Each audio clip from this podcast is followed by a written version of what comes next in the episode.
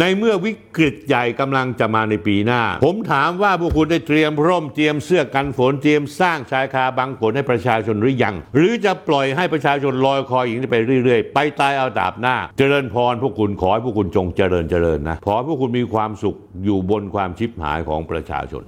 ท่านผู้ชมครับ เมื่ออาทิตย์ที่ผ่านมาเนี่ยประมาณวันศุกร์ที่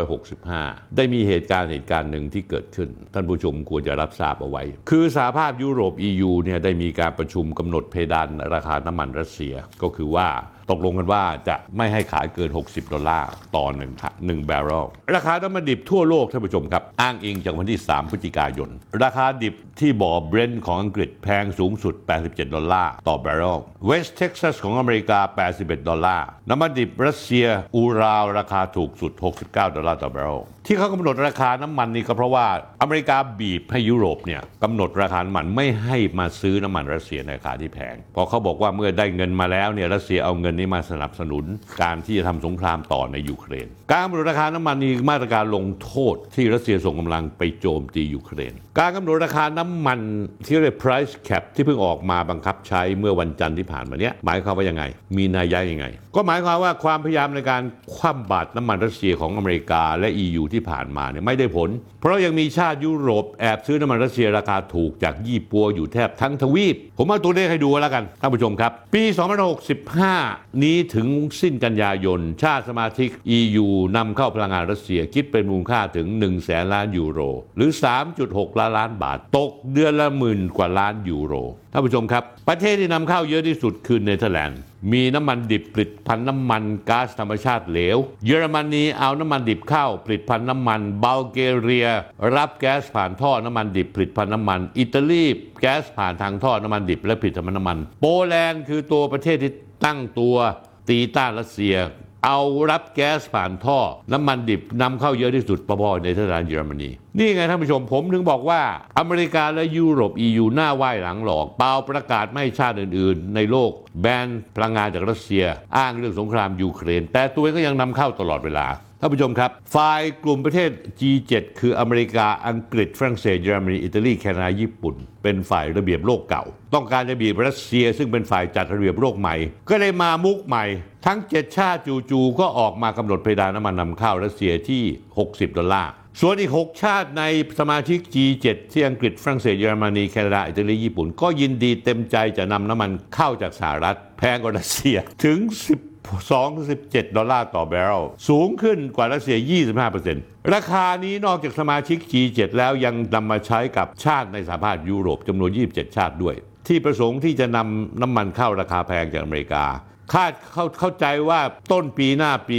2066 ยุโรปและญี่ปุ่นจะถูกอเมริกาขูดเลือดน้ำน้ำมันข้าวราคาพุ่งไปจนถึง 115 ดอลลาร์ต่อแบเรลญี่ปุ่นถึงกับประกาศเลยบอกว่าให้ประชาชนเตรียมรับวิกฤตเรื่องเรื่องไฟฟ้า เลอะเทอะไปหมดท่านผู้ชมครับ จากนี้ไปท่านผู้ชมครับ การตั้งราคาสูงสุดไม่ให้เกิน 60 ดอลลาร์ของน้ำมันรัสเซีย จะส่งผลให้ยุโรปเกิดวิกฤตพลังงานหนักขึ้นกว่านี้อีก ราคาน้ำมันดีเซลน้ำมันเบนซินเติมรถยนต์จะแพง และขาดแคลน อัตราเงินเฟ้อจะเพิ่มขึ้น ค่าไฟฟ้าจะเพิ่มค่าครองชีพเพิ่มขึ้นอีก ดอกเบี้ยเงินกู้เพิ่มขึ้น ส่งผลให้ตีค่าแล้วรายได้จะกับตาลปัดผกผันลดลงม็อบประท้วงใหญ่จะมากขึ้นท่านผู้ชมครับ EU กำลังทุกทรมานมาก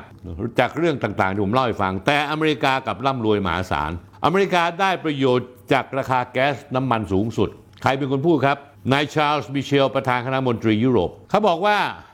เขาพูดเองนะฮะ ประธานมนตรีของ EU สิ่งต่างๆ มันง่ายสำหรับอเมริกา เพราะพวกเขาเป็นผู้ส่งออกทรัพยากรพลังงาน และได้ประโยชน์จากราคาแก๊สกับราคาน้ำมันพุ่งสูง ส่วน EU ต้องชดใช้ราคาแพง เรากำลังเสี่ยงกับภาวะถดถอยทางเศรษฐกิจ ภาคอุตสาหกรรมต่างๆ ของยุโรปต้องจ่ายมากขึ้นเพื่อพลังงานและเผชิญการแข่งขันจากอเมริกา เงินเฟ้อจะต้องขึ้นอีกมากกว่านี้อีก ประชาชนจะลำบากมากกว่านี้อีกนะครับท่านผู้ชมครับ การมติมติและการตัดสินใจของกลุ่ม G7 เป็นเรื่องของคนประมาณ 30 ชาติ ไม่ได้มีความเกี่ยวข้องกับชาวโลกอีกกว่า 170 ประเทศ สังคมโลกส่วนใหญ่มีสิทธิ์เลือกได้ว่าตัวเองจะใช้น้ำมันราคาถูกหรือแพงยกตัวอย่างเช่นท่านผู้ชมครับ นายยกรัฐมนตรีของอินเดีย ประกาศมาชัดเจนเลยฮะว่าเขาไม่แคร์แซงชั่นเขาเหมาซื้อน้ำมันอูราวของรัสเซียกว่า 40%เพราะฉะนั้นแล้วเนี่ยจะเห็นได้ชัดว่าพฤศจิกายนที่ผ่านมาอินเดียซื้อน้ำมันอูราวของรัสเซีย 40%ของปริมาณส่งออกทะเลทั้งหมด สูงกว่าการซื้อของประเทศอื่นๆมาก ในขณะเดียวกันท่านผู้ชมครับ การส่งน้ำมันอูราวไปยังยุโรป ก็มีปริมาณลดลงเหลือไม่ถึง 1 ใน 4 และเกือบทั้งหมด ถูกส่งไปยังโรงกลั่นในยุโรปที่บริษัทน้ำมันรัสเซียถือหุ้นอยู่ท่านผู้ชมครับ รัสเซียตอนนี้มุ่งเข็มไปทางตะวันออกเอเชีย อินเดียประเทศจีนและหลายประเทศท่านผู้ชมรู้หรือยังว่าตอนนี้มาเลเซียก็เริ่มซื้อน้ำมันรัสเซียละข่าวล่าสุด โจไบเดนกับมาครองฮะหรือในายครองแครงคนนี้เนี่ยได้มีการไปประชุมกันที่อเมริกา รู้สึกว่าร้อนอกร้อนใจมาก ยื่นข้อเสนอว่าพร้อมจะเจรจากับรัสเซีย แต่รัสเซียไม่ยอมเจรจาในช่วงฤดูหนาว โยนเผือกร้อนให้ชาติตะวันตก เพราะรัสเซียจะยิ่งโจมตีรุนแรงและลุกหนัก ให้ฝ่ายกองกำลังผสมของยูเครน สูญเสียทรัพยากรกำลังพลในลมสงครามให้มากที่สุด บีบคั้นหัวใจชาวตะวันตกให้ปวดร้าวกดดันทางเศรษฐกิจให้ถดถอยย่ำแย่ เป็นคนป่วยทางเศรษฐกิจของโลก รัสเซียก็เลยออกกฎหมาย ห้ามให้บริษัทและผู้ค้าน้ำมันรัสเซียขาย หรือคนถ่ายน้ำมันให้กับประเทศ หรือบริษัทในประเทศใด ๆ ที่ร่วมเข้ากับการกำหนดเพดานราคาผลิตภัณฑ์น้ำมันรัสเซียด้วย ทิศทางของการส่งออกน้ำมันของรัสเซียไปทางแอฟริกาตะวันออกกลาง และมายังเอเชียยกเว้นญี่ปุ่นท่านผู้ชมรู้ไหมครับ กันยายน 2565 ประเทศจีนนำเข้าพลังงานรัสเซีย ทั้งน้ำมันดิบผลิตภัณฑ์น้ำมันก๊าซถ่านหินเพิ่มขึ้นเป็นเกือบ 2 ล้านล้านบาท เทียบกับช่วงปีที่แล้วแค่ 1.25 ล้านล้านบาท หรือว่าเพิ่มขึ้นตั้ง 71%นายกรัฐมนตรีของรัสเซียระบุว่า ปีนี้รัสเซียได้ส่งออกพลังงานไปยังจีนเพิ่มขึ้นประมาณ 10%และเพิ่มขึ้นในมูลค่าเงินถึง 6 ปริมาณค้าพลังงานที่เพิ่มขึ้นดังกล่าวทำให้รัสเซียกลายเป็นประเทศศูนย์กลางการซื้อขายสินค้าด้วยเงินหยวน ใหญ่ขนาดอันดับ 4 ของโลก ท่านผู้ชมครับนี่ยังไม่นับถึงมูลค่าสินค้าน้ำมันที่รัสเซียส่งออกไปอินเดีย เอเชียตะวันออกกลางอีกนับไม่ถ้วน ยิ่งตะวันตกกีดการน้ำมันรัสเซียเท่าไหร่ ก็ยิ่งจะบ่อนทำลายเศรษฐกิจยุโรปเอง เพราะว่าเมื่อได้น้ำมันราคาที่ถูกกว่าอเมริกา มาแล้วยังกีดกันแล้วไม่ให้ซื้อแล้วไปซื้อน้ำมันของอเมริกาที่แพงกว่าน้ำมันรัสเซีย